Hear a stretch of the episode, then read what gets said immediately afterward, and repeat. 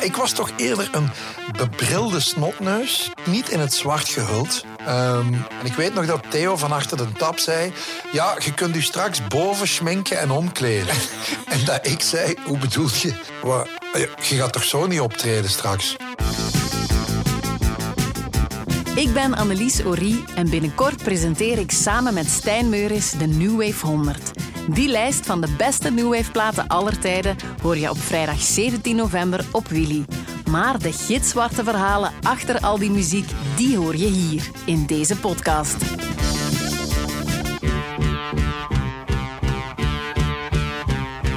Stijn, ehm, het komt er weer aan, hè? De, vierde editie van de New Wave 100. Ja, heel blij mee. Uh, eigenlijk al vanaf de eerste editie vond ik het geweldig om te doen. Samen met jou trouwens. Heel tof. We merken daar ook een bepaalde emotionele attachment vanwege de luisteraars. Een lange uitleg om te zeggen, they like it. En dat is goed. Nu, ik had dat natuurlijk ook wel een beetje gehoopt. Jij ook. Ja, ik had dat gehoopt, maar ik moet toch zeggen dat ik daar echt van verschoten ben hoe hard dat die muziek bij een bepaalde... Mhm. Ehm, groep van luisteraars ja. binnenkomt of zo. Mhm. Ik kende wel nummers. Um, Joy Division, ja, uh, Love Will Tear Us Apart, zelf ook vaak opgefuifd. Ja.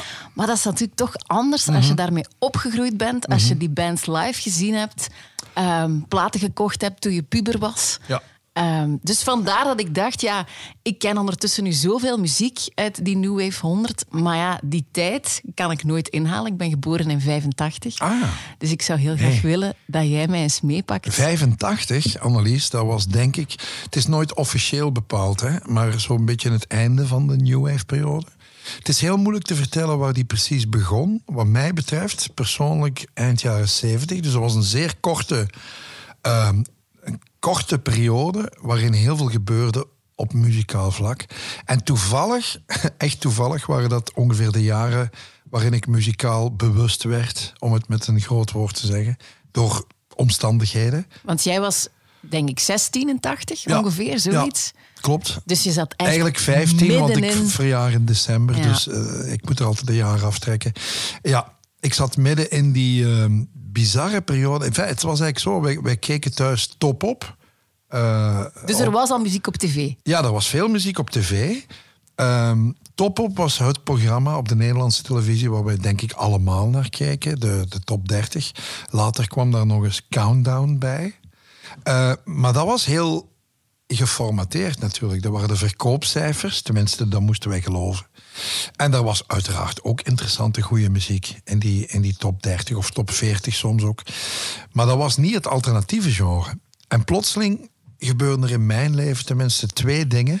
Eentje was dat er uh, op de Nederlandse tv, op de VPRO, dat was zo de meest alternatieve linkse zender van het spectrum, was er ineens een programma en dat heette Gotterdämmerung. Gutterdämmerung heet het.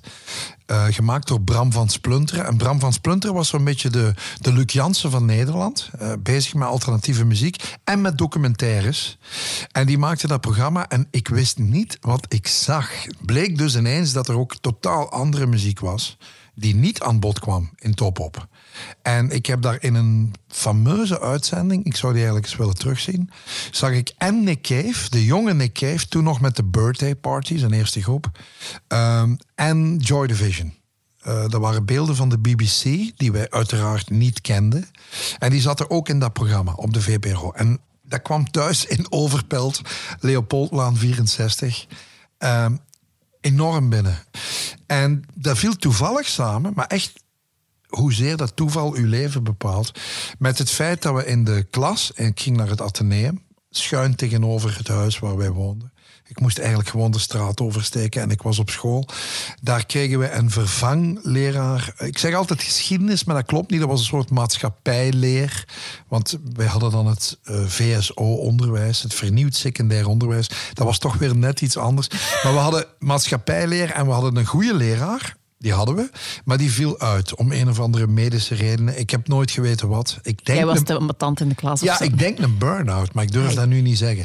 En plotseling op een maandag stond daar een nieuwe vervangleraar. Die heeft daar denk ik drie of vier maanden, langer niet, lesgegeven. En dat was de eerste punker die ik ooit zag. Mark Hazenongs. Ik, ik en de rest van mijn klas wisten niet wat er gebeurde. Dat was echt waar. De, die zag er ook echt ja, letterlijk ja, ja, die zag fantastisch uit. En, en wat is dan fantastisch? Ja, eerst en vooral een lange zwarte jas met badges op. Dat hadden we nog nooit gezien. Ik, ik zweer het, nog nooit gezien. In 1980. Dat weet ik dus heel goed. Ik kan zelfs exact zeggen wanneer in 1980. Namelijk uh, maart, april. Waarom? zeg ik zo dadelijk. En die had zijn haar een beetje wild. Niet echt geschilderd, denk ik. Niet geverfd, maar wel mooi. Wauw. En die zag er gewoon heel erg goed uit. Brits. Een lange, smalle, eh, elegante man. Jong. Volgens mij pas afgestudeerd. Hij kwam van de VUB. En uh, die gaf les op een volstrekt andere manier. Die leek zich tenminste niks aan te trekken van hoe het moest. Ik moet er trouwens bij zeggen, wat geweldig hielp, denk ik, was het feit dat zijn pa uh, inspecteur van het onderwijs was. En overigens op 150 meter van de school woonde. Dus dat was eigenlijk een buurjongen van mij. Dus je kende nee, Mark? Nee, helemaal niet. Ah, Nee, die 150 meter was een enorme kloof, een gap aan de andere kant van de straat.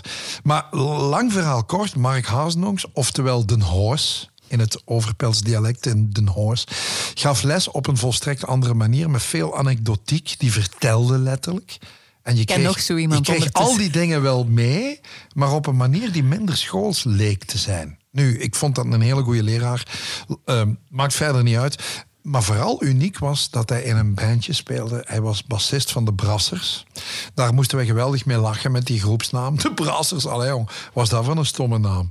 En die bleken dan van Hamond te zijn, twee dorpen verder. Meer naar het noorden, naar de Nederlandse grens. En uh, ik vond dat heel raar. Ik zeg, hoezo bassist in een groep? Moet je daar dan niet voor gestudeerd hebben? En dat vond hij dan weer heel raar. Jij dacht, ja, als je muziek speelt, dan ben je naar de muziekschool Ik heb altijd gezegd in interviews, ik dacht zeven jaar uh, uh, noten leren of zoiets.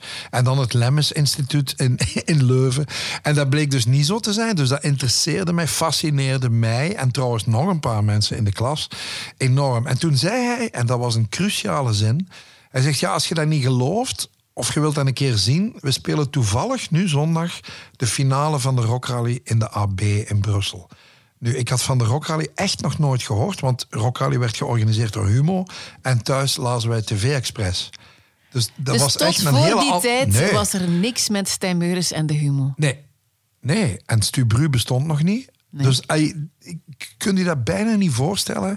En bij Marcel en, en Luc, die nog net iets ouder zijn, moet dat nog erger geweest zijn je was gewoon ontheven van die muziek en van heel die cultuur. Want je kon dat ook niet weten. En al zeker niet als je een TV-express... Dat was toen het televisieblad. Ja, ja. En wel, ik ben vanaf die week zijn wij Humo beginnen lezen thuis. En dat is nooit gestopt. En raakte ik ook vertrouwd met een heel ander soort muziek. Ook door dat programma Gutterdämmerung op tv. Maar, belangrijk, we zijn met een paar jongens en meisjes, dat weet ik niet meer, van die klas effectief naar de NAB geweest. Dat, mocht dan. Je bent dan thuis gaan ik, zeggen... Ik mocht veel. Ah ja. ja. Ja, ik mocht echt... Wij mochten veel, mijn broer en ik.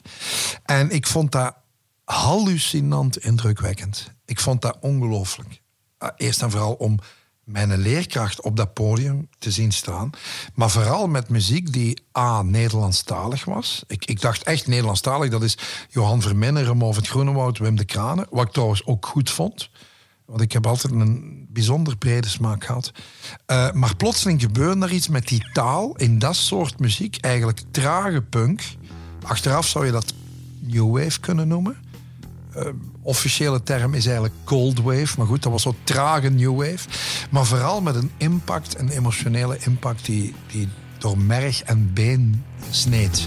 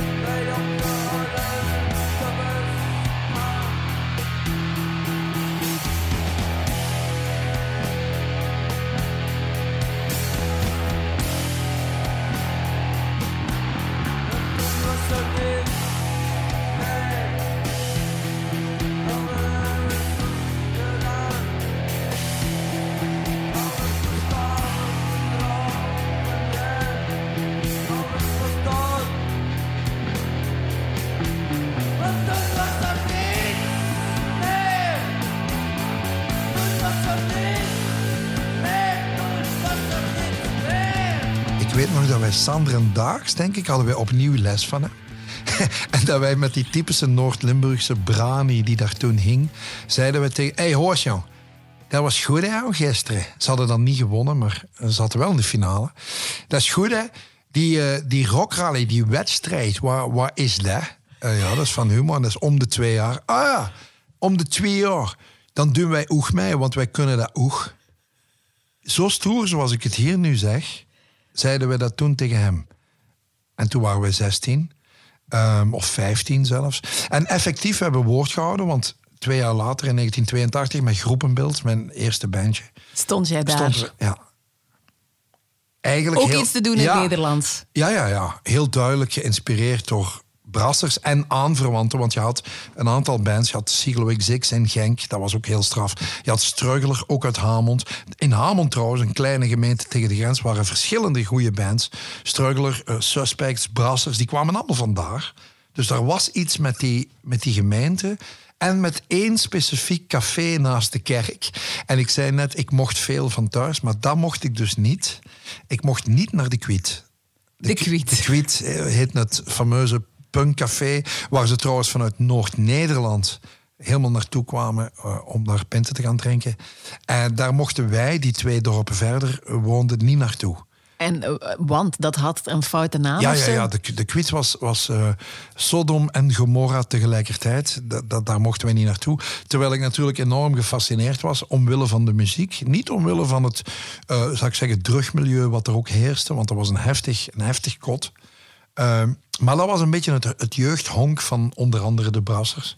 Dus ik wou daar wel naartoe. Dat was ook het fameuze... En ben je nooit geweest, nee, stiekem? ik ben daar nooit geweest. Nee, zo was ik. Nu moet ik wel zeggen, in Neerpelt, ook toevallig naast de kerk, had je ook wel een aantal zeer goede cafés waar de nadruk op de muziek lag. Uh, de Blokhut, de Drempel, dat waren de cafés van de Noord-Limburgers. En um, dat café-circuit interesseerde mij eigenlijk zo niet. Het ging me echt om de muziek voor mij was een goed café was een café waar de DJ echt wist wat hij deed. En wat er verder gebeurde, dat DJ en café in één zin. Ja. Wij kennen dat eigenlijk bijna mhm. niet meer. Hè? Wij kennen danscafé, ja, daar hebben ze dan een DJ. In andere cafés staat nu een Spotify-lijst op. Toen ik jong was, nee, uh, lagen daar wat cd's naast zo uh, een versterker. Ja. Maar daar stond niet per se echt iemand aan ah, ja, in mijn tijd wel. Ja. ja. Vier uur lang. En, en dan was je ook echt benieuwd wie het ging zijn. Want je wist, als die komt, is voornamelijk reggae. Oké, okay, maar geen vier uur aan een stuk.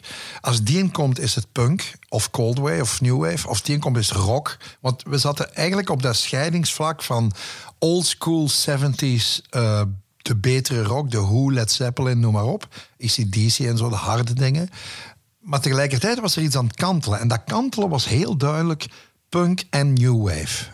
Eigenlijk kwam punk iets eerder, daarna kwam de new wave. Ik voelde onmiddellijk een, een, een verbinding met die muziek. Er was iets. En ook het feit dat je dat met een beetje oefenen zelf kon. Dat, dat, was het geheim. Het feit dat onze leraar maatschappijleer bas speelde en goed zelfs, zonder dat hij daar speciaal voor gestudeerd had, dat was zeer aantrekkelijk. Terwijl al die, die groepen tevoren, de Who en, en noem ze maar op. Zeppelin en zo, ja, je kon alleen maar dromen om te spelen zoals Jimmy Page. Daar kun je niet aan beginnen. Tenzij dat je nu Mojo en The Kitchen Boys heet, dan kun je dat wel. Of Cedric Maas, die kan dat ook. Maar wij konden daar uiteraard niet aan tippen. En dus die New Wave en eigenlijk ook de punk, bracht het allemaal een stuk dichterbij. Dus de bands die daaruit kwamen en die ik heb leren kennen, onder andere door dat VPRO-programma Gutterdämmerung, maar ook door de brassers, ook door zelf te gaan spelen met groepenbeeld, noem maar op, en die cafés in Neerpelt, ging er een wereld open die nooit meer gesloten is voor mij. Allee, ik, ik merk nog altijd, ook bij nieuwe dingen die ik oppik, en, en onder andere door Willy en door de luisteraars van Willy, die tips geven, ik vind het fantastisch merk ik toch nog altijd een soort aparte attractie als het die richting uitgaat. En, en omschrijf die richting dan eens. Ja, wat is dat dan? Emotioneel, oprecht, op een rare manier. Nu, dat is een heel moeilijk woord, hè, want voor alle duidelijkheid, men denkt ook dat Taylor Swift oprecht is. Dus met alle respect, dat is niet zo waarschijnlijk. En Susie en de Banshees, die dan wel in mijn vakje past, waarschijnlijk ook niet. Maar ik geloofde het wel. Ik was heel fel mee. En er was een soort bereikbaarheid. Dat waren vedetten, maar met een kleine V. Dat, was niet, dat waren geen ubergoden. Dat was, dat was niet Prince of Michael Jackson of Taylor Swift. Dat was iets van bij ons. Ook al, ook al waren die van Engeland en ging je die nooit leren kennen. Ik heb Ian Curtis van Joy Division uiteraard nooit gekend. Ook al omwille van het feit dat hij op zijn 23e dood was. Maar goed. Maar er ging iets. Ehm, Adrian Borland van The Sound, ook vroeg overleden. Dat leek alsof je die kende. Uh, Ian McCulloch van Echo and the Bunnymen. Lichtjes ander genre, maar toch. Arrogantie tot en met. Die leek je te kennen. Uh, zeker op het thuisfront. Red Zebra, de Brassers, uh, Siegel XX. En daarna uh, Front 242, Neon Judgment, noem maar op. Die waren van hier, maar dat bedoel ik niet enkel geografisch. Die waren ook emotioneel van hier. En dat vond ik altijd heel knap. Bij de Brassers had ik dat heel fel. Hè. Dat was, ik, ik wist, terwijl, we gaan daar niet flauw over doen. Ik kwam uit een redelijk goede familie. Nee, dat is overdreven. Ik kwam niet uit een goede, ik kwam uit een arbeidersfamilie, maar we hadden absoluut niks tekort. En toch spraken die teksten van de brassers, die heel vaak gingen over armoede en, en het net niet gehaald hebben, uh, achterstand in de samenleving, toch sprak mij dat aan. Toch leek mij dat aan te spreken. Ik, uh, ik connecteerde mij heel fel met die boodschap. En Bruce Springsteen, die zong daar bijvoorbeeld ook over. Ja, maar op een andere manier. Ja. Waar ik trouwens, eh, dit klinkt heel raar voor veel luisteraars, ook fan van was. Dus ik was wat dat betreft een rare. Ik, ik, ik merkte zelfs in mijn eerste bandjes dat andere muzikanten zeiden: maar wacht, je kunt niet van, van Springsteen houden en van de Brassers. En ik zei: oh, waarom niet? Ik, ik vind dat wel. Ik vind dat dat eigenlijk hetzelfde soort verhaal is, maar met een andere kleur. En, en ook met een ander soort professionalisme. De Brassers, dat was natuurlijk te gek. Die reden met een bruine barkaskamionet uit Oost-Europa rond, die de helft van de tijd kapot langs de weg stond. En die hadden drie versterkers Allee, waar letterlijk nu iemand van de PXL zijn hand niet meer voor omdraait. Maar daar gaf een soort totaalklank en evenement. Als je die bezig zag op podium, dan, ja, dan ging mijn haar ja, echt recht omhoog. Ik, ik was er echt door geraakt. Omdat ik voelde van, die menen dit. Die, die menen dit echt. En ik vond dat heel chic. Ik, ik was daar echt door, door aangetrokken. Wij hebben het nooit zo echt kunnen maken dat zei ik met een lichte ironie. Want het is ook wel heel tragisch. We hebben het nooit zo echt kunnen maken als de Brassers, want daar vielen doden, letterlijk. Uh, ja, Tijdens die shows? Nee, nee, in de band. Dat was een nogal druggerelateerd groepje. Uh, niet iedereen leeft daar nog van. Maar de overlevenden um, zijn doorzetters. Ah, ik bedoel, ik vind dat nog altijd heel erg straf. Een beetje de Engelse aanpak, hè? daar had je dat ook. Hè. Ian Curtis was er ook heel snel niet meer. Uh, Adrian Borland van de Sound, waar ik het net over had, zeer vroeg gestorven. Geen toeval allemaal. Maar puur muzikaal artistiek sprak mij dat geweldig aan. Dat, dat had een, ja, een, een muzikaliteit die heel moeilijk uit te leggen valt. Wat, wat, wat was daar goed aan? Uh, herkenbaar, ook, ik ga een raar woord gebruiken songs met een hoofdletter. En je kunt zeggen wat je wilt van... Ik kom nog wel eens mensen tegen die bijvoorbeeld zeggen... Ja, maar jong, The Cure, dat zijn toch geen songs? Wat blief? Wat blief? Kunnen we even hier in dat donker steegje samen gaan staan? Geen songs? Dat zijn songs met een hoofdletter. Echt waar, ik meen dat. Dat is door mensen gemaakt, niet door computers.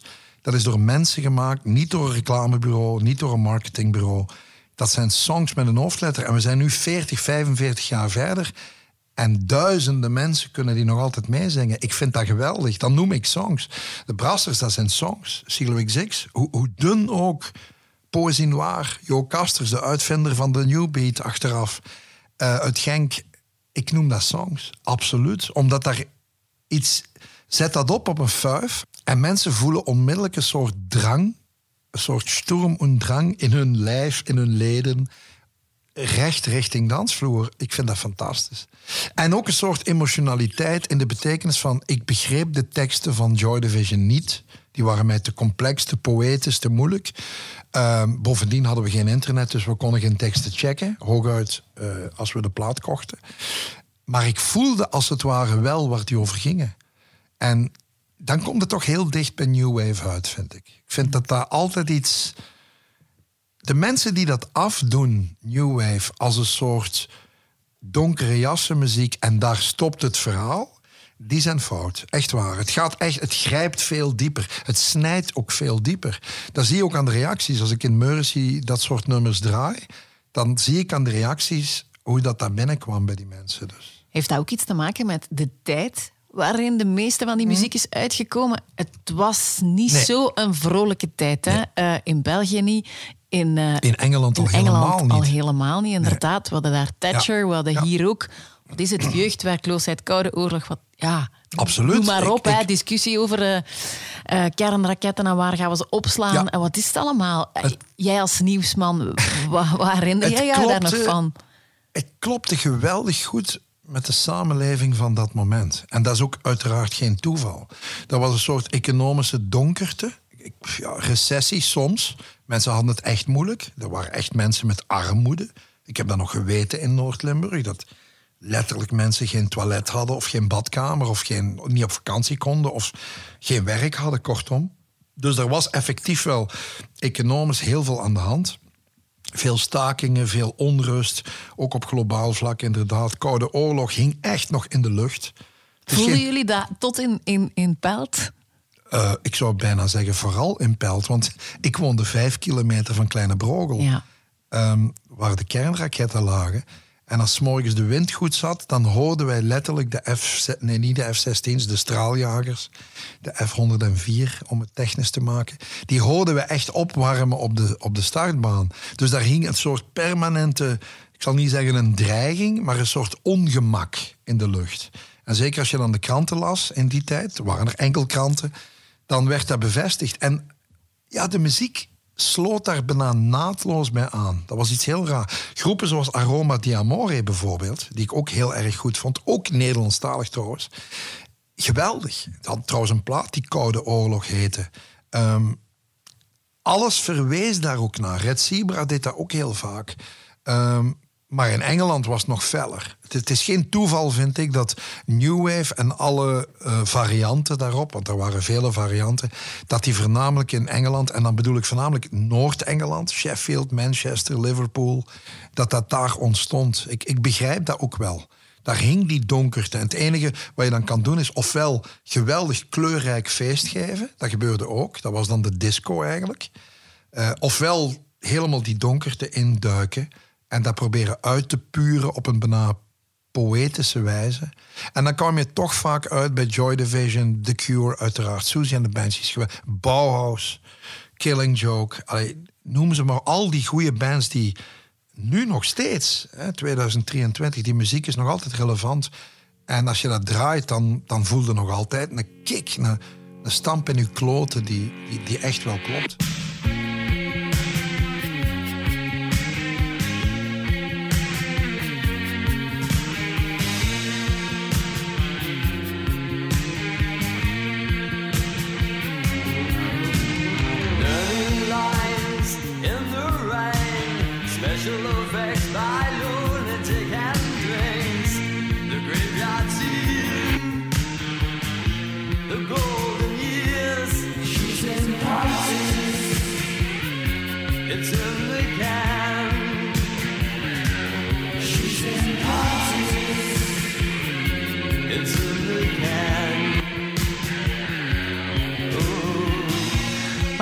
Ik heb zo wat dingen zitten lezen um, over groepenbeeld, zei uh, Laurens Leurs ooit. Ja.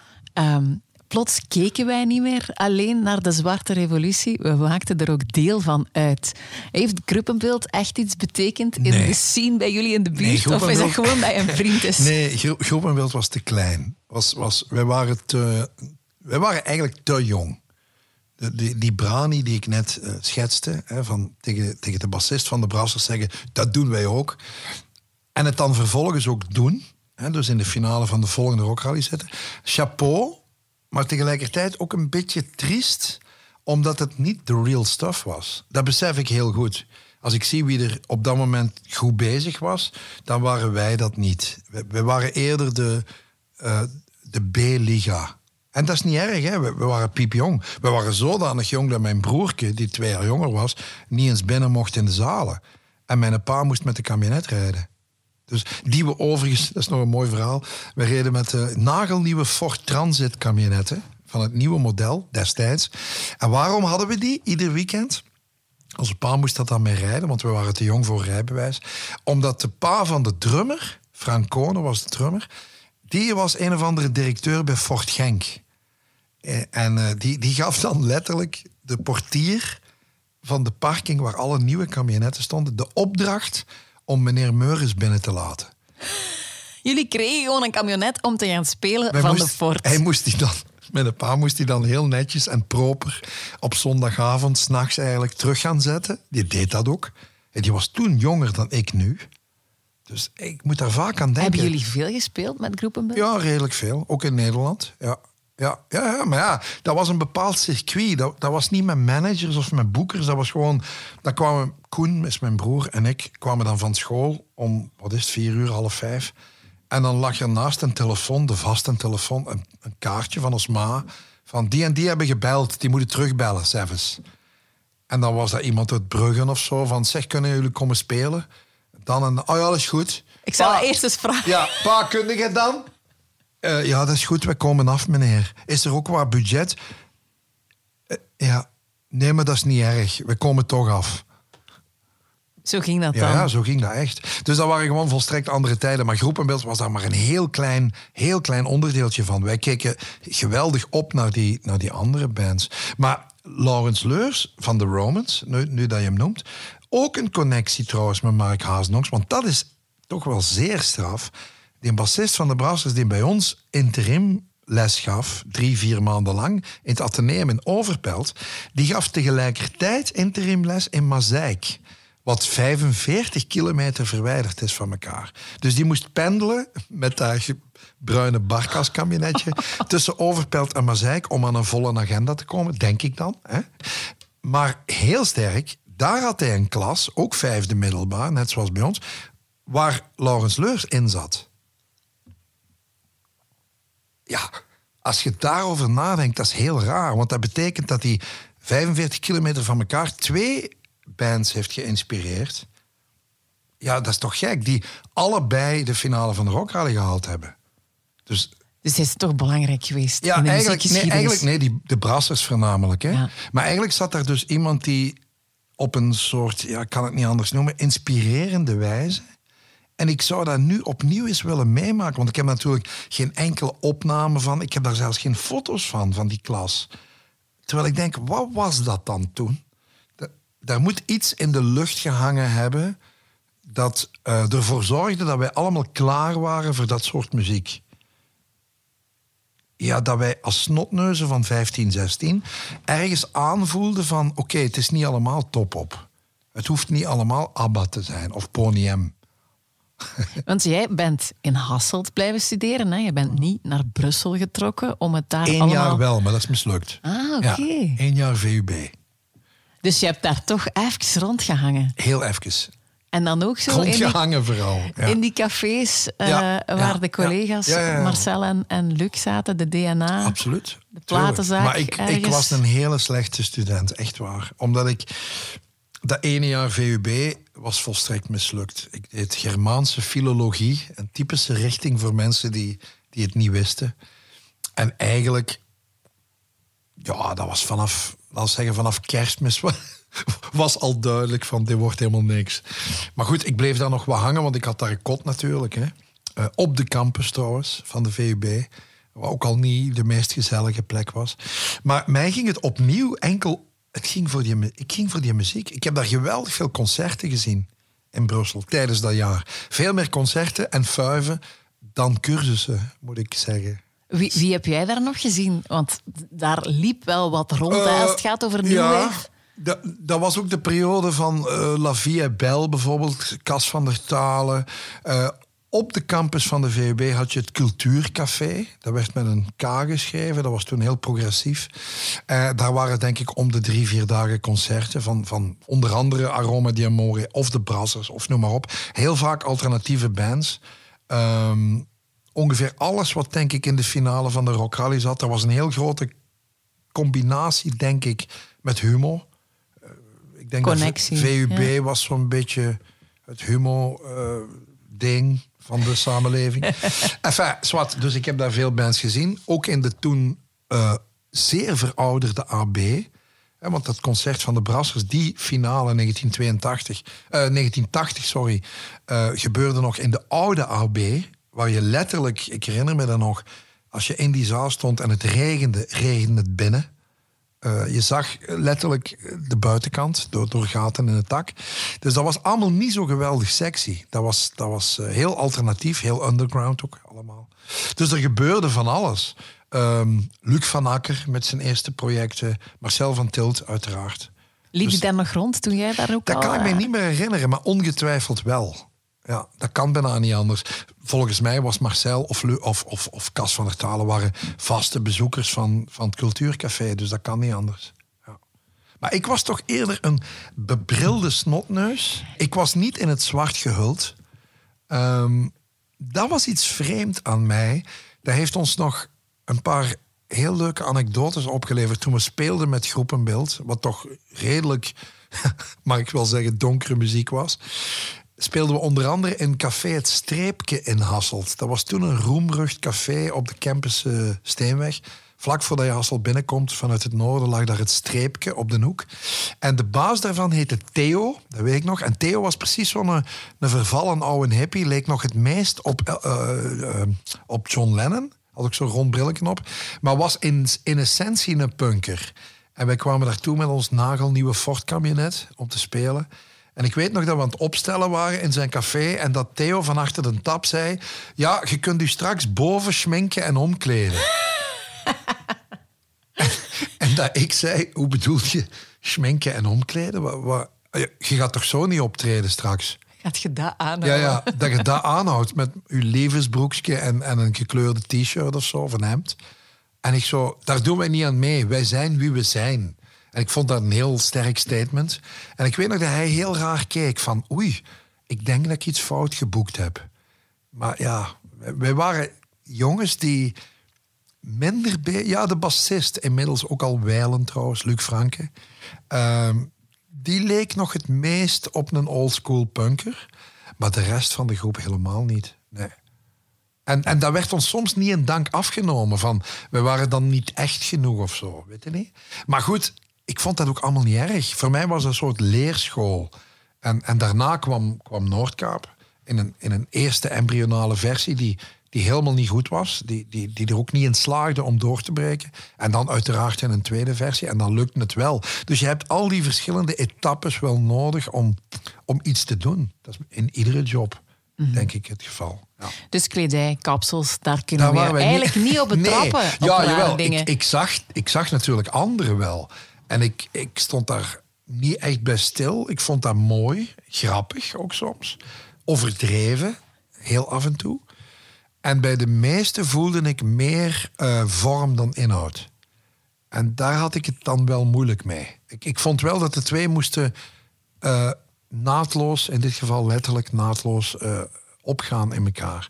Dus, dus muzikanten waarvan ik voelde van...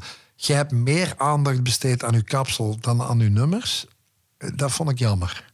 En dat vind jij eigenlijk nog steeds? En dat vind ik eigenlijk nog steeds. Ja, ja. Wat dat betreft verandert de mens niet. Ik, en dat is trouwens een heel fijne opmerking, want ook het aanvoelen van dat soort muziek. Er zijn nu bijvoorbeeld, in, in vooral in Engeland, een, een, aantal bands die ik zeer goed vind, die duidelijk terug aansluiten bij, bij die stijl van vroeger. En dan voel ik het terug. En welke band bedoel je dan? Ja, ik ben vorige week in de Roma naar Sleaford Mods gaan kijken. Dan weet je heel duidelijk waar dat van komt. Dat is, dat is zo Brits. En dat is eigenlijk zo New Wave.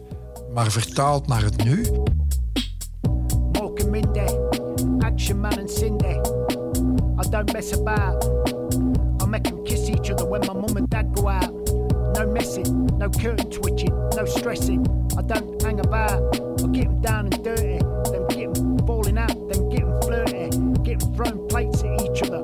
What it's all about. Now fuck off back to your own room, well done. In the back room, when buckles going on, what's new? And the plated scenes of that. I live on a really depressing cul-de-sac where couples get divorced and people come up that you've never seen before, like that. Smell of cigars and oil twat.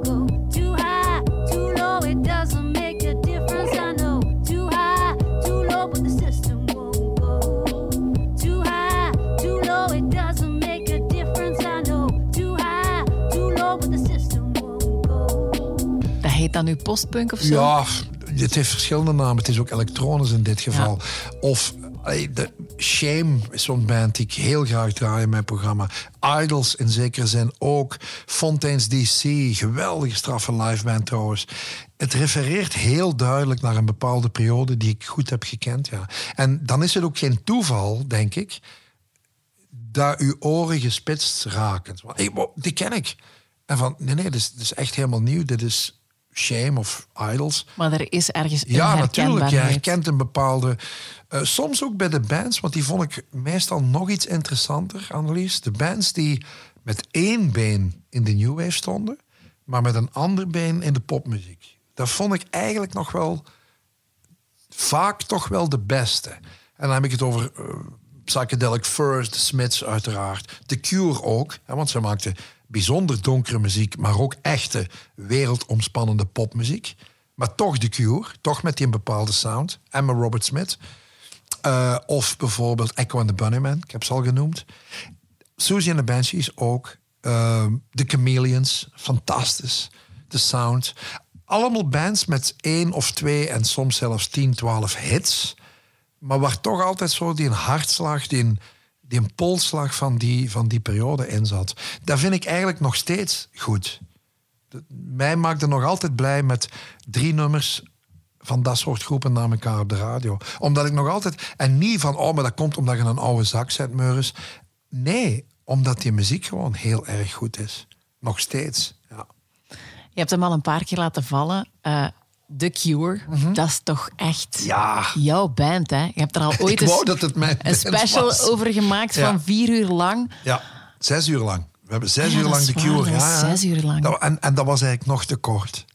Maar Nee, dat is. Ik ga ze ook altijd live kijken, iedere tournee. Maar herinner je je nog de eerste keer The Cure? Ja. Hoe, hoe kwam The Cure bij, bij Stijn Meurens ooit binnen? Ja, op twee manieren. Hè. Eerst was er, want zoals het vaak gaat in retrospect, je leert een band kennen door een hit. Of, of uh, hit, ja, hit in dit geval. En dat was natuurlijk A Forest.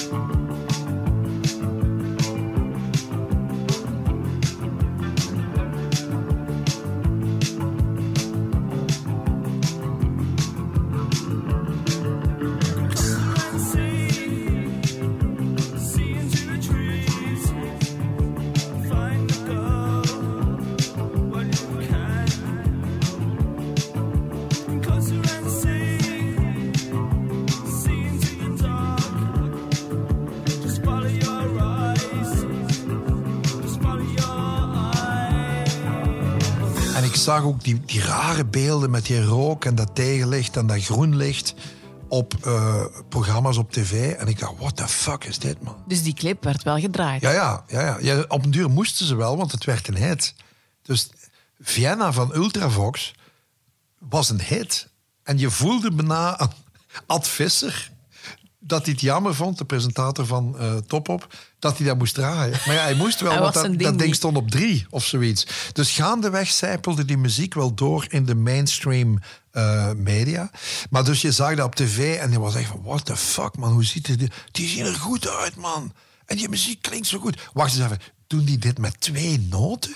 Dat kan toch niet? Is dat nummer echt zo simpel? Ja, dat is zo simpel. En dan beginnen naspelen met je eigen bandje. En dan van, fuck, dat is goed man maar zo simpel kan muziek toch niet zijn? Jawel, kijk naar Forest. Uh, iedere keer als ik dat live zie, negen minuten lang...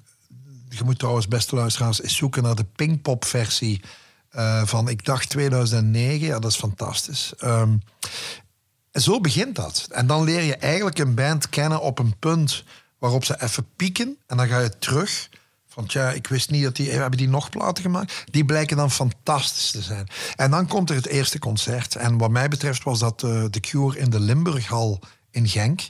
Uh, een soort betonnen doos. Ik denk dat de galm daar zo lang is dat je daar nu nog naar dat concert kunt gaan kijken. Dat hangt daar nog steeds. Maar daar speelde The Cure met de fameuze... Um, Pornography Tour van de plaat die ik hier heb liggen trouwens. Pornography. Over welk jaar spreken we dan? Nu hebben we het over 1982. Hè? Dus toen was jij ook... Dat was het jaar waarin 17 we, eigenlijk, ja. waarin we met groepenbeeld in de finale van de Rock Rally. Ah ja, oké. En die plaat kwam uit met die hele bizarre, ongrijpbare hoes. En vooral met die stoute titel, Pornography. Ik durfde die bijna niet te kopen. Gewoon, Gewoon omwille- dat je dacht, ja, dat Ja. ligt dan thuis op mijn kamer. Ah ja, pornography. hier gaan we. Ja, en eh, we gingen onze platen kopen in Achel trouwens. In Achel was een eh phonoshop eh, knudde. Nee, kludde. Ik zeg soms knudde, dat woord bestaat ook. Maar het is kludde, dat was effectief de achternaam. Ik denk een Nederlander. Phonoshop kludde en die verkochten echt waar de bizarre combinatie vuurwerk, speelgoed en platen. Maar hele goede platen. Dus daar ging heel Noord-Limburg zijn alternatief gerief eh, kopen. En eh, daar had ik die plaat dan ook gekocht. En ik kwam dan thuis met deze plaat. En ik heb die echt waar, Annelies, niet in één keer durven opzetten. Dat, en ik, ik weet nu nog altijd waarom ik dat toen niet durfde. Als ik die nu opzet, heb ik exact hetzelfde gevoel. Die is te machtig. Eigenlijk samengevat, te mooi. Pornography is een meesterwerk. Eh, vreemd genoeg staat daar geen ene echte hit op. Bedoel, niet de grote Cure-hits. Maar dat was zo'n belangrijke plaat dat je echt van productie, van hoe dat klinkt, hoe dat gespeeld wordt, de ernst van die nummers. Wow, ik, ja, ik begon te wenen van die muziek. Echt waar. En nu nog bijna. Ja, Ik word daar nog altijd... Ja, toch emotioneel van, ja. Ja, eigenlijk wel. Dit, dit is een, er staan maar acht nummers op. En die hele plaat is de perfectie. Dus ja, dan, dan, dan weet het wel. Dan zijn er voor de rest van uw leven verkocht bij zo'n groep.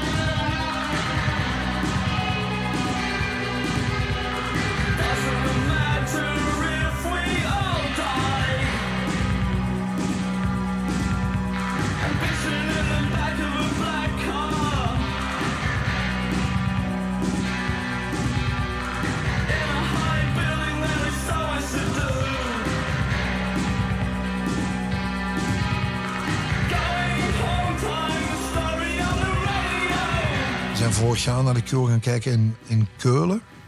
En ehm, ja, je ziet het rond u. Hè. Je ziet 18.000 mensen die, ja, die allemaal voelen... Wat dat jij voelt. Ja, Amai, dat muziek zo, zo kan raken. Dat is eigenlijk wat dat wij tijdens de New Wave 100 ook voelen in berichtjes. Maar wij zien die mensen natuurlijk dan Nee, niet, nooit. niet voor ons. Ehm, Maar dat is heel goed. Hè. Dat, is, dat betekent dat er nog muzikale hoop is. Of radiohoop misschien zelfs. Ik wil niet overdrijven, maar ik heb dat heel fel met bepaalde muziek. En ik weet ook niet hoe dat komt. Ik, heeft dat met ouder worden te maken? Waarschijnlijk. Ik word enorm geraakt. Ja. Door, door muziek die, ehm, die echt is, denk ik.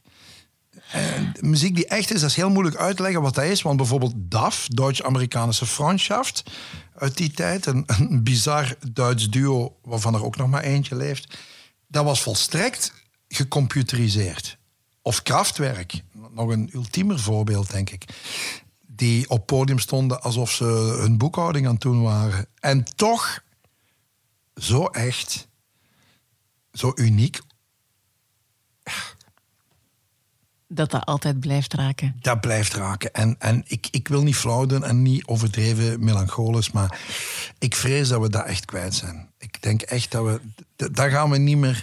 En heeft dat er... Ik, Mike, ik Mike word is- bijna boos als ik concerten zie van grote eh, popsterren van nu. Omdat ik voel van... What the fuck? Heeft dit nog... Me, ik bedoel, met alle respect, Madonna is nu net 65. Twee keer gepasseerd in ons land. Ehm, geen enkele muzikant op podium. En toch twee keer een vol sportpaleis.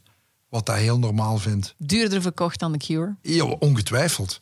Maar allee, snapte, met alle respect, want ook die dame heeft geweldige muziek gemaakt en een heel levensverhaal te vertellen. Maar het gemak waarmee, en dan, ja, dan ik, ik word daar niet boos om, ik ben gewoon verbaasd vaak.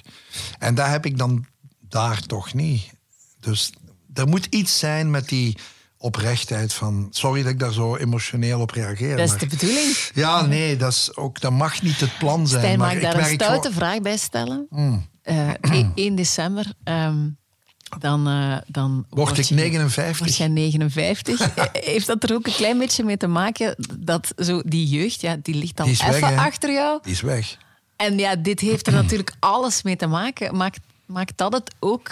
Ik bedoel, ik heb ook nummers van bands die ik hier misschien best niet noem.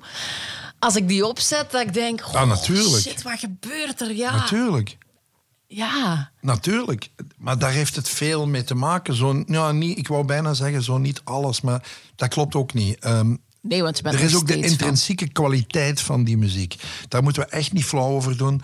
Je gaat van dingen die slecht zijn, niet de rest van je leven houden. Daar ben ik zeker van. Dat ebt weg, dat verdampt. Dat is een fase. Maar dingen die echt goed zijn, die, die, die een bepaalde artistieke waarde hebben, die behouden die waarde ook. En, en je blijft dat herkennen, ook al worden 90, ook al word je 100 je blijft die waarde herkennen. Wat dat betreft is een fijne denkoefening, vind ik echt. Ehm, hoe gaat dat later in het rusthuis klinken? Heb ik ook al dikwijls gedacht. Als we ja. daar met z'n allen zitten en wij komen nog uit de Joy Division tijd. dan moet het niet meer afkomen. Ze moeten daar maar één Ah. kleur waspoeder kopen. Ja. Alleen maar zwart. Ja, ze moeten daar met vader Abraham niet meer afkomen. Hè? Nee, nee, Ja. dan gaat het de Sound, Bauhaus en Joy Division worden. Dat worden leuke tijden. Absoluut. Stijn, ehm, als wij die lijst presenteren, dan wordt er ook wel eens wat gediscussieerd. Hè? Ja. Is dit nu New Wave? Is Iggy Pop Ah, ja. New Wave? Is, eh, wat hebben we daar nog? Eh, Eh, Scooter, is dat New Wave? Er zijn nog zo'n paar dingen. Ja. ja.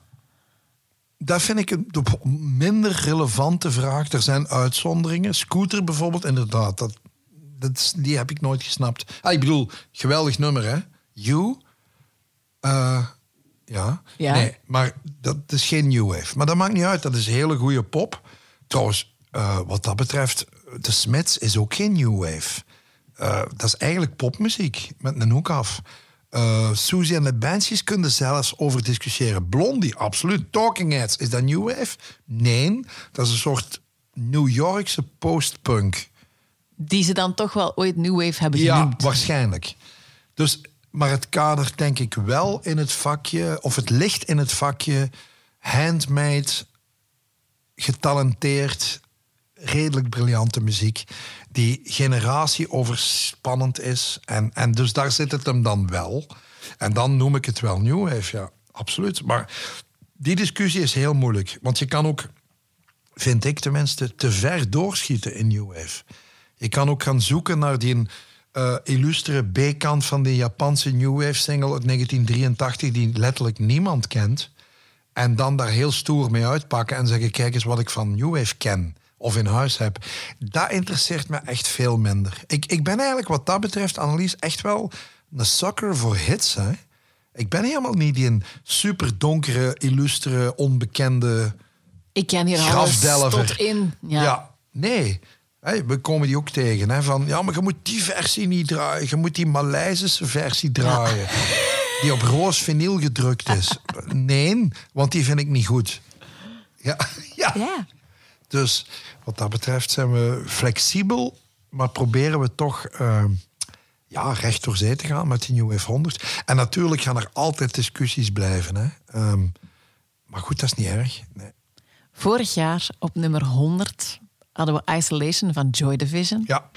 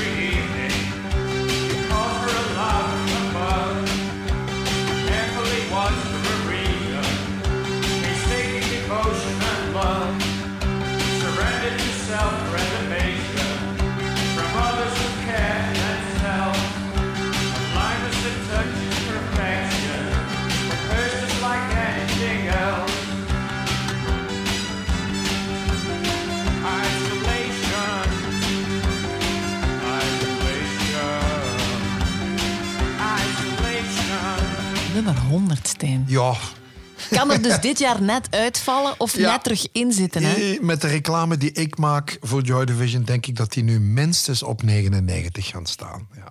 Maar nee, Joy Division is natuurlijk een heel apart verhaal, omdat die. Eerst en vooral heeft die groep maar twee echt officiële albums gemaakt. En daarna kwamen nog een hoop eh, extra's, als ik het zo mag noemen. En zelfs demo-opnames. En stil de zogenaamde live-plaat, die ook niet volledig live is. Twee platen gemaakt, daar moet je het dan mee doen. Maar die twee platen zijn allebei Unknown Pleasures en, en Closer. Poef, mannetjes, ook daar. Ik, soms zet ik Joy Division maandenlang niet op, thuis of in een auto. En dan per ongeluk passeert dat weer. En dan, ja, dan, dan moet ik bijna aan de kant gaan. Omdat dat dan toch ineens weer zo binnenkomt. Ja. En nu weer. Nee, ja, maar... je mag me, daar, je me daar niet op pakken, Annelies. Dat is gemeen, hè? Binnenkort zitten we Ja, acht nee, uur lang in een ah, studio samen. Dat gaat, ja, eh, gaat Nee, vonken ik, geven. Ik, eh, ik snap die band, vreemd genoeg. En je kunt nu zeggen, dat kan helemaal niet, want je kunt Joy Division niet snappen als je niet daar en toen op dat moment onder die omstandigheden bent opgegroeid. Natuurlijk niet. Maar, maar er zit iets in die productie, Martin Hannett, hoe hij, hoe hij die platen deed klinken. Natuurlijk het verhaal van Ian Curtis, hoe het achteraf New Order geworden is en zo verder. Het, het grijpt me iedere keer bij de keel. En dat ik denk, ah shit, die heb ik nooit live gezien. Daar was ik... Heb je daar spijt van? Ja, Ja. ja, daar was ik nooit bij. Die hebben in Plan K, dat was een roemruchte eh, zaal in Brussel, hebben die gespeeld. En daar was ik niet. Ik was echt te jong.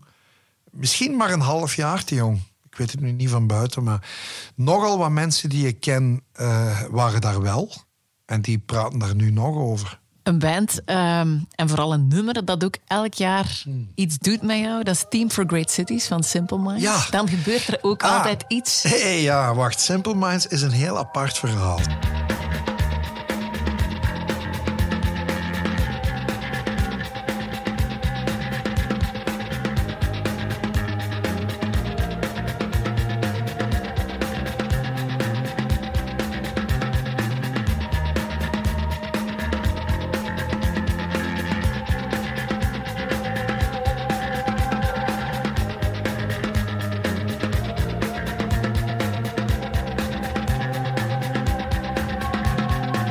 Simple Minds, nog zoiets. Horen die thuis in de New Wave 100? Ik vind absoluut van wel. En al zeker met hun eerste drie albums. Ehm, we hebben het over begin jaren 80, half jaren 80 nog. Achteraf natuurlijk een enorm grote band geworden. Heel commercieel, maar nog altijd zeer goed. Mij hoorde absoluut Simple Minds niet aanvallen. Ik weet dat het bon ton is om dat wel te doen. Net zoals bij U2 Bij trouwens. jullie dan of zo? Want nee, wij bij snappen er muzikanten. allemaal niks Bij van. muzikanten. Zo, zo ja, Simple Minds, nee, nee, dat is te commercieel. Of, nee, nee, en die Jim Kerr, ik, heb die nooit- ik, ik wel. Ik vond dat heel goed. Ik vond dat echt heel goed. Ik heb ze ook een paar keer live gezien. Ik zelfs al. Ja, ik vind het keigoed. Eh ook de, de strijd die er heerste tussen Simple Minds en, en U2 was vergelijkbaar met de strijd tussen Oasis en Blur. Oké, dat- dat wist ik zelfs Ja, niet. zo van, who's the biggest? Ehm, en, want ik heb ze op dezelfde Werchter gezien. Dus fantastisch. Ehm, uiteindelijk is U2 dan hè, global gegaan. En Simple Minds net iets minder, uiteraard. Maar ik vond ze allebei goed. En, en eigenlijk, ik ga eerlijk zijn, nog steeds. En misschien vind ik nu, nu ga ik iets raar zeggen. Achteraf bekeken vind ik Simple Minds boeiender dan U2. U2 heeft grotere hits gehad. En langer ook, 40 jaar lang. Maar Simple Minds was sexier. Was, was rare klanken. Die keyboards, daar was ik helemaal gek van. Ehm, ik begreep die groep. Terwijl U2 is natuurlijk, dat is een ander universum. Ja. Voilà.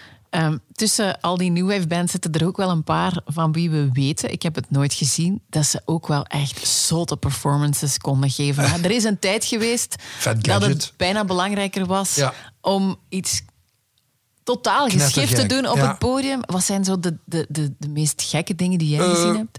Ja, ik denk toch eerlijk gezegd dat Fat Gadget, wijlen Frank Tovey dus, want het was bijna een eenmansproject. Hij had een hele goede band, maar je voelde heel goed dat het zijn ding was. heb ik gezien op Brekent. Dat was een lokaal festival, in, uiteraard in Bree. Ik ben nu even kwijt welk jaar. Ik denk 84 of zo. Heel goed wat daar kwam, absoluut. En eh, daar was Frank Tovey helemaal door het dolle heen. Eh, klom daar in alle palen die er voorhanden waren. Had ook ehm, op een duur bijna niks. Helemaal niks, dat weet ik niet meer. Was naakt. Pluimen. eh, zeep. Maar ondertussen toch wel die hele straffe muziek. Dat je echt denkt, maar wacht even. Ben ik nu naar een stripshow aan het kijken of naar, of naar een goed concert? Die twee gingen gelijk op. Dus Frank Tovey met Fat Gadget, dat was een unieke ervaring. DAF trouwens ook, die Duits-Amerikanische Freundschaft. Daar had ik het in het begin niet voor. Omdat ik dacht, ja maar wacht even mannen. Alles op tape zetten, dat is niet eerlijk. Dat was toen nog een heel discussiepunt. Hè? Dat staat precies op tape. En dan, Ja, dat- terwijl dat uiteindelijk heel veel bands uit die scene dat deden. Ja, maar DAF ging daarin het verst. Die toonde dat ook op het podium. Die hadden dan een, een wand. Je kan het trouwens op bepaalde clips nog zien. Een letterlijk een wand, ik vond dat heel mooi. Vol met cassettedecks. Dat was heel schoon ook om Iemand moest zien. wel weten op welk moment. Ja, op maar echt dat. Echt dat. En dan duwde die letterlijk op een van die cassettedecks en dan begon daar een nummer. In, in, hoeverre dat dat echt was, weet ik niet. Waarschijnlijk werd dat van achter de mengtafel geregeld. En daar had ik in het begin een beetje moeite mee. Overigens, ik niet alleen, ook het publiek. Want een van de eerste pukkelpoppen, toen nog in Heppen, geloof ik, bij Leopoldsburg, werden ze letterlijk van het podium gegooid do- door het publiek. Om, omdat dat niet echt was. Dus het publiek pikte dat niet en die begonnen met modder te, te smijten richting het podium. En die zijn er toen mee moeten stoppen. Die zijn eigenlijk gevlucht voor het publiek. Van Dus dat gebeurde ja, gewoon. wat heel Ja. grappig is, want als je de recente evolutie van Pukkelpop bekijkt, dan denk ik dat ongeveer een derde van de acts niet meer live speelt. Maar goed, toen was dat echt nog een discussiepunt.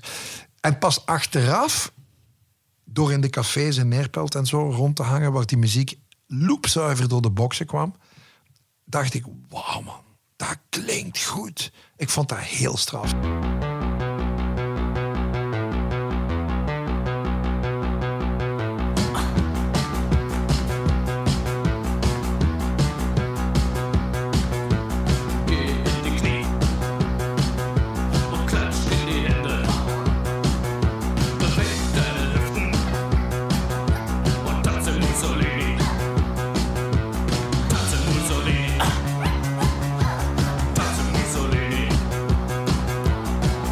Ook. Heeft even geduurd. Dat, dat was zo... Vorig jaar nummer 1, Ja, hè? Sleeper ja. met... Nee, Or Darkness. Vorig jaar op nummer ja. 1. Die elektronica, zij, zij speelde met een Fairlight computer. En dat zegt u waarschijnlijk weinig, Annelies, daar kun jij niks aan doen.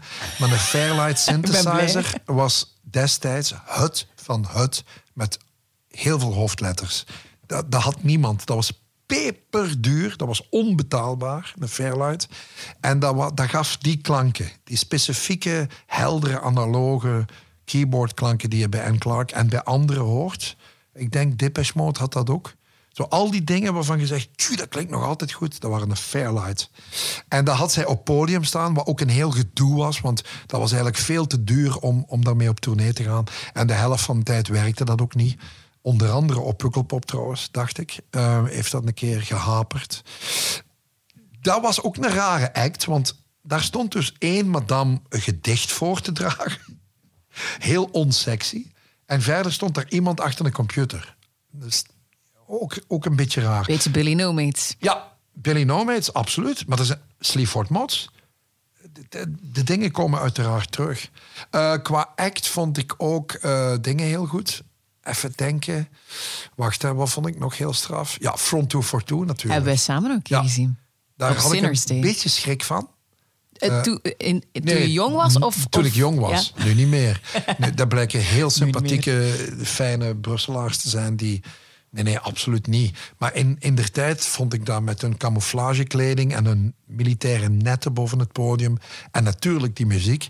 Ja, had- want jij zegt nu, in der tijd met die... ja, Dat, die show heb ik natuurlijk Nee, nooit gezien. dat was- dat Hoe- was- Hoe, hoe, klein. Dat was kleinschalig. Dat was jeugdhuizen en sporthallen. daar speelde die. Ja, ja, ja, absoluut. Ik herinner mij een concert, ik dacht in Leopoldsburg. Dat was voor 180 man of zo. Maar, maar wel met een intensiteit en een, gevoel van alsof je in een bunker zat, letterlijk. Van, en dan zeker met hun muziek en hun uitstraling. Dat was echt van shit, man, ze biedt, ze biedt wordt hier gevochten.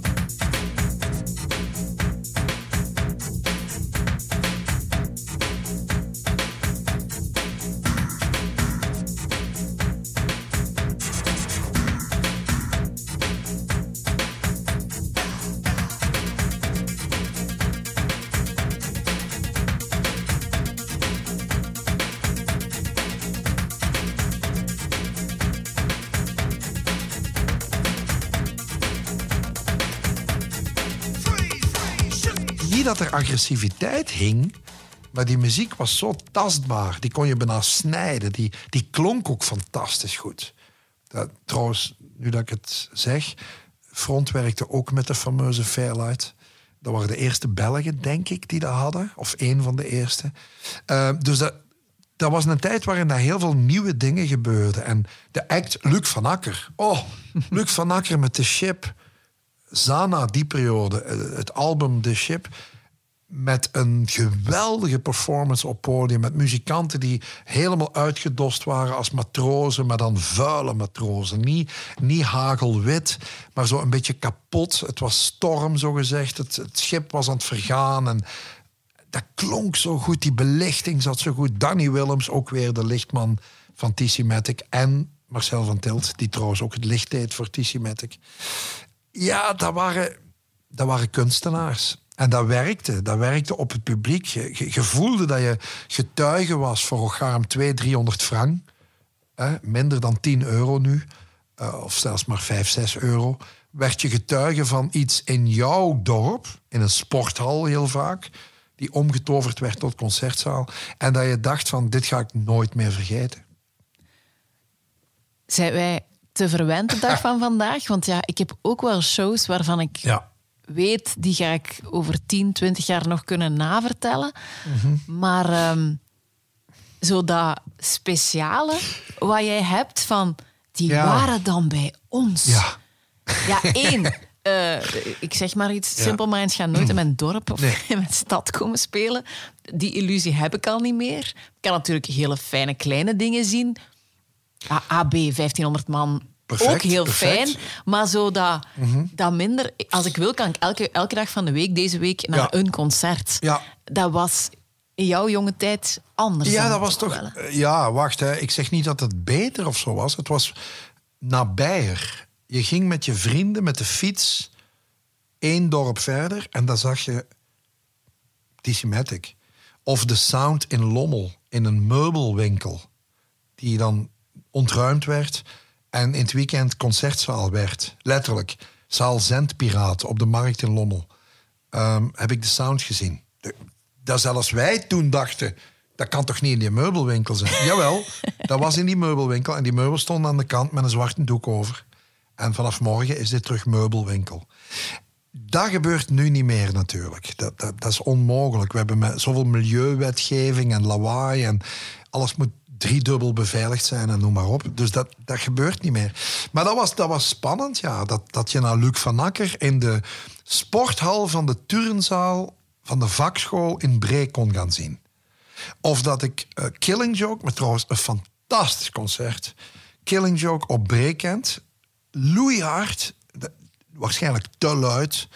Loeihard. En dat Daags, de mixer van, van die geluidsmixer van Killing Joke, op de stop stond te doen eh, op de uitvalsweg van Bree, omdat ze hem s'nachts ontslagen hadden, wegens te luid.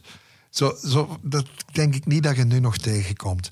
Eh, trouwens, de Smits, enige Belgische concert dat ze ooit gegeven hebben, ooit, ever, de Smits, was op het Breekend Festival.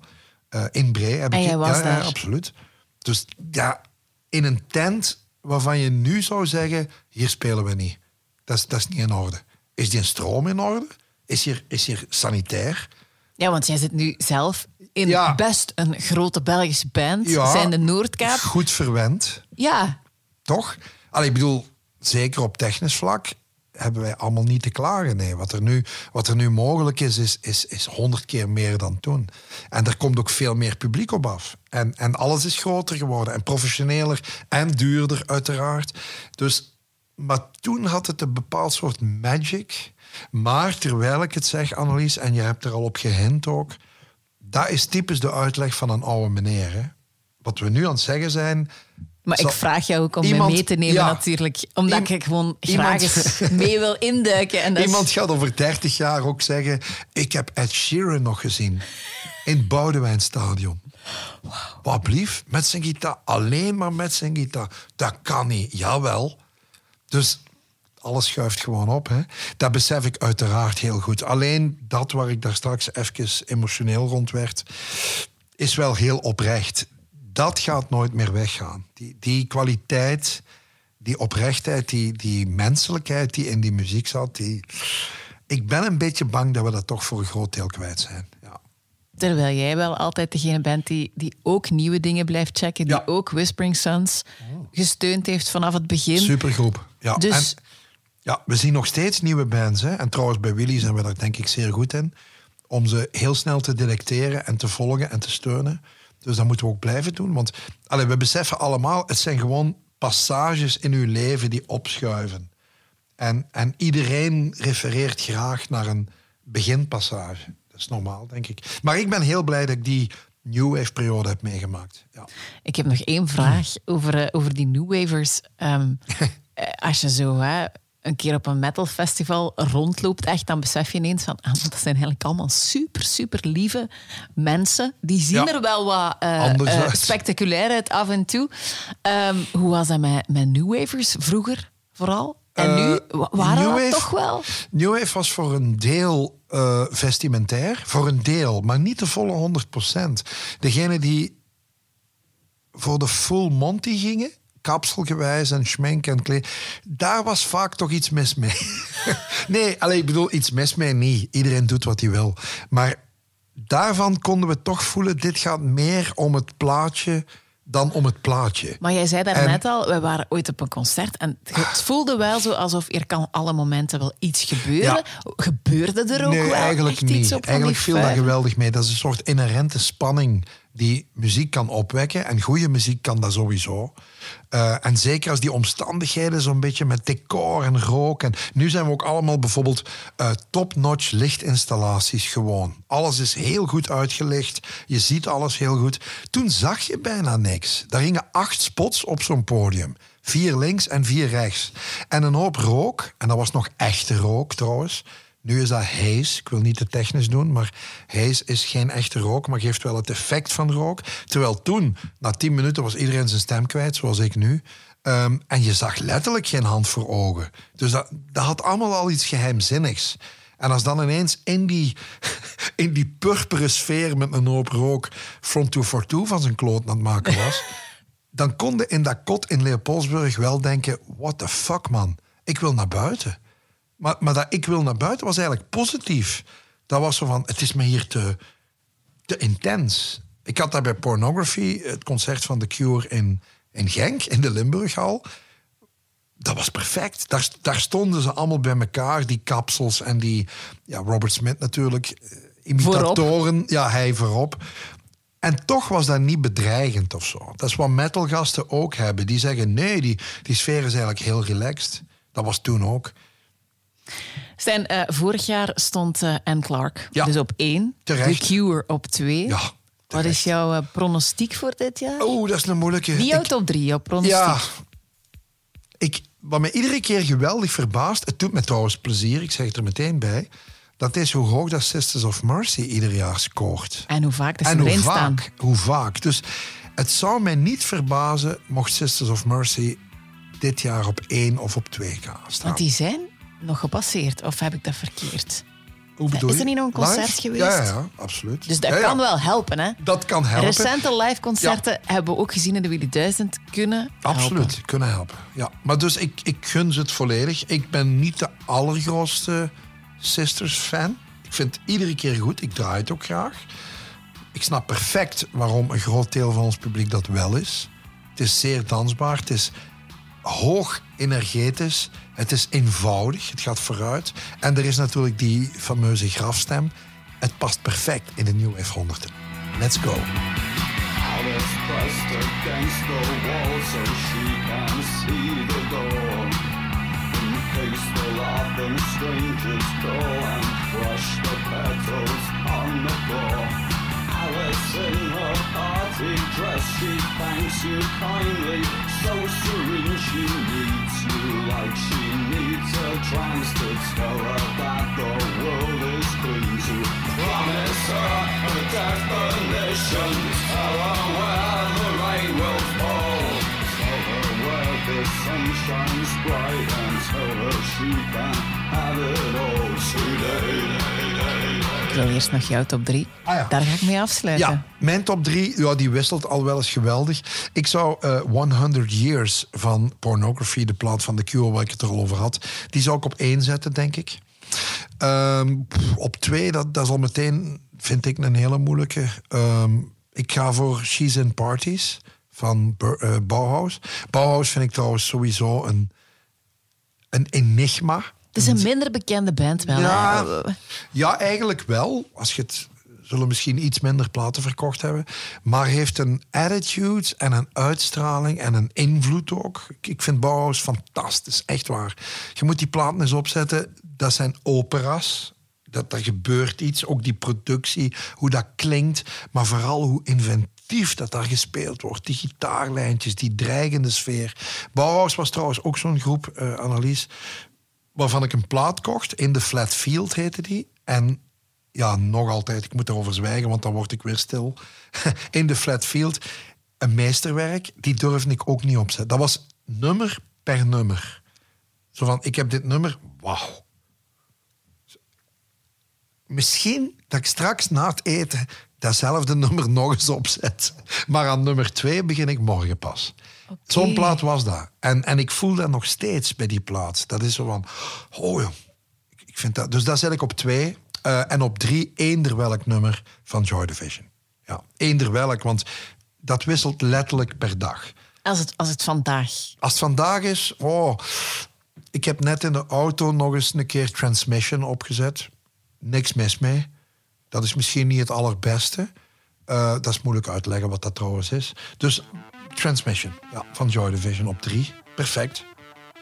Stijn, dikke merci om mij eens mee te pakken naar de jaren 70 en naar de jaren 80. Graag gedaan.